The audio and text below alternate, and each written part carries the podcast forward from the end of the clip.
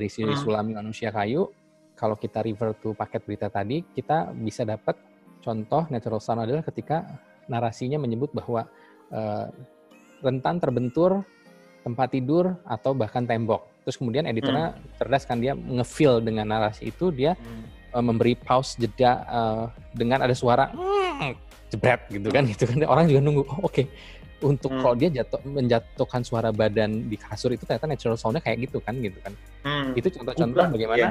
ya gitu eh, social natural sound lah gitu ya bukan hanya suara Hmm. alam eh, desingan peluru apa deru eh, knalpot tidak hanya sebat- sebatas itu tapi produser harus jeli juga melihat natural natural sound yang sangat mungkin terjadi begitu kan gitu Ya. Eh, seperti eh, kalau misalkan diikuti si contoh berita si Sulami Manusia Kayu ini ada paket-paket eh, tayangan selanjutnya yang si korespondennya dengan jeli dia ngebelah-belah lah istilahnya begitu ya. Jadi ada angle-angle sepertinya seperti bergeser sedikit tapi itu sesuatu yang baru buat nonton gitu. Sebuah kebaruan setiap harinya adalah contohnya di mana ternyata karena dia sudah semakin kaku semakin ke atas dia semakin sulit makan. Lalu neneknya dia kan tinggal dengan neneknya tinggal lagi dengan orang tuanya membuatkan sebuah sendok khusus eh, yang jelas mungkin secara medis itu mungkin eh, ya di Hmm. ya, pertanyakan karena itu kayak nyogok ke mulutnya tapi that's the way the Hmm. best of eh, neneknya bisa Iya. lakukan karena lalu keterangannya dengan bahasa Jawa dia sampaikan wah sangel loh udah susah mau makan gitu jadi kayak di Hmm. nyogok Nggak gitu. masuk. Kan visual menarik ada informasi Hmm. menarik itu disampaikan oleh orang yang eh, juga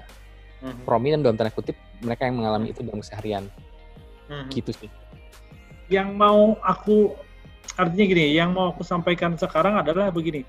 Salah satu senior yang yang tetap tetap itu aku ingat pesannya adalah uh, good picture is a good news. Uh, good picture is a good news. Terus apa namanya? uh, bad picture is a bad news. Tapi kalau no no picture, no news. Nah, kira-kira gitu. Jadi jadi oh aku sampai sekarang yang masih tetap memegang memegang prinsip itu. Eh, prinsip warisan dari apa dari para pendiri liputan 6 ketika ada sebuah video yang mungkin bagi produser lain itu remeh-temeh ya.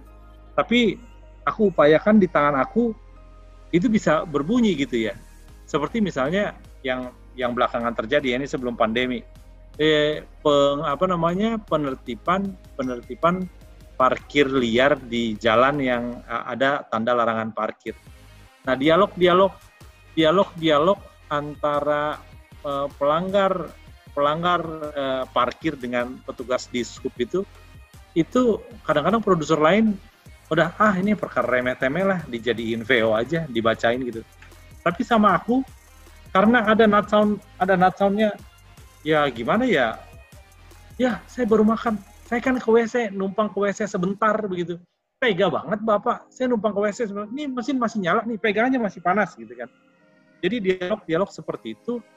Kemudian nut sound itu oh, aku mainkan artinya uh, sound uh, aku sound up sehingga kemudian cover both side cover uh, side dari si korban dan dari si uh, ini apa namanya peng, penegak Petugas. hukumnya.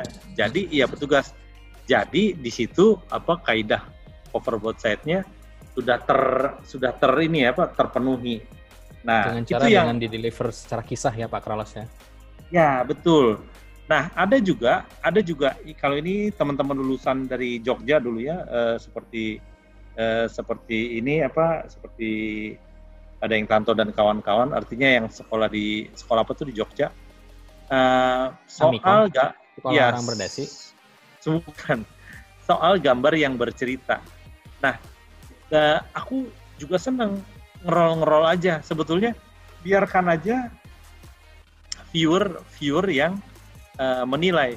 Cuman memang ini eh, artinya old fashion banget ya zaman-zaman kita tahun 2007 2006 keting- ketika ketika KPI itu belum belum lahir ya. Dulu KPI belum lahir sehingga belum ada yang apa namanya menyemprit stasiun TV di mana kalau ada demo ya di roll aja tuh ini bentrokan antara polisi polisi sama pendemonya sehingga itu jadi satu cerita.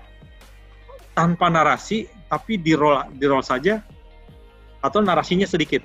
Awalnya awalnya pendemo mencoba merangsek masuk.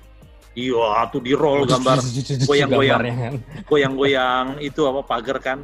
Kalau kayak gambar hari ini kan goyang-goyang, goyang-goyang pagar. Tiga detik doang tapi, hari ini. Tapi, iya, nah itu itu 10 second atau 15 second. Terus kemudian dikasih narasi. Tapi polisi tidak tinggal diam. Wah, diserbu polisi. Tapi apa namanya? Dan apa pendemo pun tidak mau kalah. Iya dibalas lagi. Nah itu bisa tiga menit sendiri dan itu rating itu ratingnya bisa saya jamin bisa saya jamin sampai sekarang kalau boleh masih boleh visual seperti itu video seperti itu itu diputar itu ratingnya pasti apa melonjak lonjak nah ada satu lagi nih. Itu yang kedua ya yang demonya satu lagi. Ya ini soal, soal demo juga. Karena saya jadi teringat dengan apa namanya Brigjen Prasetyo Utomo nih yang yang namanya lagi viral nih karena Joko Chandra. Uh, kasus Joker Joko Chandra. Waktu itu beliaunya itu aku berteman baik sama beliau karena beliaunya itu waktu waktu itu jadi Kapolsek Gambir ya. Jadi Kapolsek Gambir waktu itu zaman liputan 6 petangnya masih jam 6 gocir. Hmm. Masih jam masih jam 6. Terus aku jalan dengan senior kameramen namanya Joni Akbar gitu ya. Nah, demo ini memang secara peraturan perundang-undangan jam 5 akan harus berhenti demo di depan Istana Merdeka Sementara posisinya Pak ini dulu pangkatnya mayor, kompol ya, kompol Prasetyo ini. Jadi aku kompor-komporin. Aku udah aku udah merasa bosan, aku udah tiga jam tuh di depan di depan ini, di depan istana. Dan yang demo kan mahasiswa begitu, mungkin sekitar 50 sampai 70. Aku juga udah pengen pulang kan. Lalu aku bisikin ini si prasnya ini Pak Kapolsek. Dan itu disuruh turun aja udah jam 5 udah melanggar undang-undang. Gue juga mau pulang nih gitu ya. Terus kemudian dia bilang oke okay, nanti gue suruh berhenti gue suruh berhenti nanti gue naik ntar gue gue turunin tuh yang demonya. Tapi lo ambil gambarnya. Gue ambil gambarnya. Colek Joni Akbar senior. Tolong diambil gambarnya kita dapat gambar bagus nih. Udah akhirnya jadilah pas jam 5 tank dia teriak atas nama undang-undang saya perintahkan saudara untuk bubar gitu. Turun dari sana bubar atas nama undang-undang. Wah itu kita follow kan kameranya ya kan? Lalu anak begitu dapat si kapolsek itu ngomong begitu kan? Langsung kita roll ininya apa oratornya. Lalu anak buahnya si kapolsek si kanitnya narik anak itu. Terus jatuh terus si polisinya sempat dipukul begitu akhirnya dikejar sama polisinya sama kameramen diikuti. Hmm, udah. Tanpa pikir panjang saya langsung telepon kantor. Ah, aku punya gambar bagus nih ya kan? Pulang. Wah kita kalau udah dengar kata pulang dulu kita seneng kan? Kita pulang akhirnya item satu segmen satu tuh berita tuh. Tahun 2005 tuh. Jadi not sound not sound yang kami peroleh itulah yang di roll yang di roll itu kan secara untuk punch untuk punch uh, item satu segmen satu kan? Demo dibubarkan itu keren banget itu. Atas nama undang-undang saya perintahkan saudara untuk bubar. Wah keren. Kira-kira gitu silakan musik ditambah. jeng jeng masuk nggak? Musik jeng jeng itu dimasukin nggak? Ditambahin nggak? Di situ kalau udah kayak gitu nggak perlu ya? Kalau kalau di situ udah nggak perlu kita iya, sound up aja. Di bagian yang ya di bagian yang yang aman ya, jangan ada caci maki dengan hmm. kata-kata kotor ya, eh, kata-kata kotor dari kebun binatang dan juga dari alat-alat yang lain. Tapi kalau untuk internasional agak berbeda ininya ya. Nggak tahu ya, mungkin Acil bisa lebih tahu ya yang pernah di Inggris ya. Mazhab atau apa saya nggak ngerti juga. Saya pikir sih selera ya, selera gitu ya. Bahkan kalau di, di apa namanya di liputan bencana pun paket-paket yang mereka ambil tuh jarang yang nangis misalnya saya dulu pernah waktu masih di Liputan 6 ke rumah sakit mencari berita uh, uh, uh, demam berdarah. Hmm. Saya nggak dapet apa-apa di situ. Nggak ada, gue nggak dapet apa-apa, nggak dapet data, nggak dapet dokter, nggak dapet humas. Tapi hmm. tiba-tiba masuk ke kamar uh, apa namanya apa namanya pasien, uh, ada ibu ada ibu-ibu saya cuma nanya doang, wawancara hmm. sih Bu, udah berapa hari di sini? Anaknya sakit apa? Di situ itu pelajaran sosmas pertama yang uh, sampai saat saat ini sangat kena di gua adalah si ibu Hmm. itu mungkin dia cuma kurang curhat, dia hanya ingin ditemani atau didengar suaranya. Dia hanya ya saya sudah tiga hari di sini dan saya capek banget ya kayak gitu gitu. Dan saya roll aja diem aja karena saya diem itu karena gua nggak tahu gua harus nanya apa lagi. saya capek banget. Saya cuma pengen anak saya di rumah nggak ada yang jagain ini saya kayak gitu, gitu. Dan saya pulang dengan mindernya sebenarnya. Tapi Hmm. wah waktu itu geong kan wah Hmm. keren ini anak baru katanya langsung headline yang yang Carlos tadi ceritakan langsung headline di putaran 6 petang gitu dan itu yang Hmm. oh gitu ya gitu jadi nangis Makanya. Ya saya capek banget Eh, kayak gitu gitu nah tangisan tangisan gitu kalau di internasional ya laku sih cuman dianggapnya ya biasa aja gitu nggak hebat hebat Hmm. banget gitu karena lebih hebat story behind the line-nya itu yang yang mereka cari Dengan pendalaman itu ya. Oh, Iya, pendalaman itu itu bikin gua jet lag karena gua nggak I'm not get used to it gitu ya. Saya harus Hmm. ini data udah banyak lo mau ngapain lagi? Saya harus ke BPS lagi. BPS sendiri juga bingung. Ini harus pakai nomor kodenya, Mbak. Nyari nomor kodenya aja udah PR gitu. Nah, itu Hmm. itu ya kalau Oh, iya, dunia jet lag. internasional seperti jet lag jadinya. Bisa Be- sih ngerjain. beler ya, nggak beler jago. tapi. Eh, beler, tapi ya nggak jadi jago. Gua ternyata nggak sejago itu ya, Bo. Gitu, gitu, Eh. gitu. itu roll Oke, nah, terus? yang yang nangis itu di roll nggak?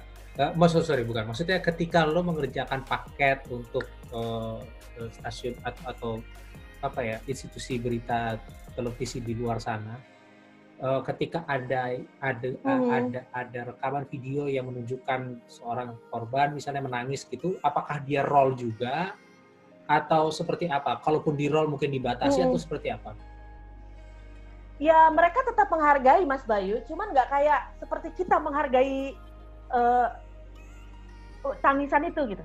Mungkin saya pikir sih itu selera. Mereka lebih senang kalau ada ibu-ibu waktu di Anyer misalnya dengan Sky News live buat live loh, buat live pada. Hmm. Bu, wak- waktu itu apa eh, waktu kejadian ibu lagi lagi ngapain gitu? Iya, jadi saya lagi di sini, akhirnya kan di depan. Terus wah, ada tuh ke saya kayak gitu dan saya bingung translate-nya seperti apa kan jadi jadi dia wah ke saya gitu dan itu dan itu langsung Mir yang tadi water itu ya me, yang tadi the water ya, me." ya the water come to me gitu itu itu aja itu ah, kayak gitu jadi itu, itu masalah selera sih kalau bagi gue ya orang Asia orang Indonesia senang dengan kesedihan tangisan drama keluarga Drakor. gitu ya Eh, ya drakor lah ya drakor benar benar Yeah. kalau Sama game. MTV Thailand. Uh, uh, ya, ya gitu-gitu. Jadi eh, kalau saya sih ngeliatnya seperti itu. Nah itu yang bikin saya jet lag. Saya bisa sih, gue bisa ngerjain sih. Cuman kenapa gue nggak sejago dulu ya kurang lebih seperti itu.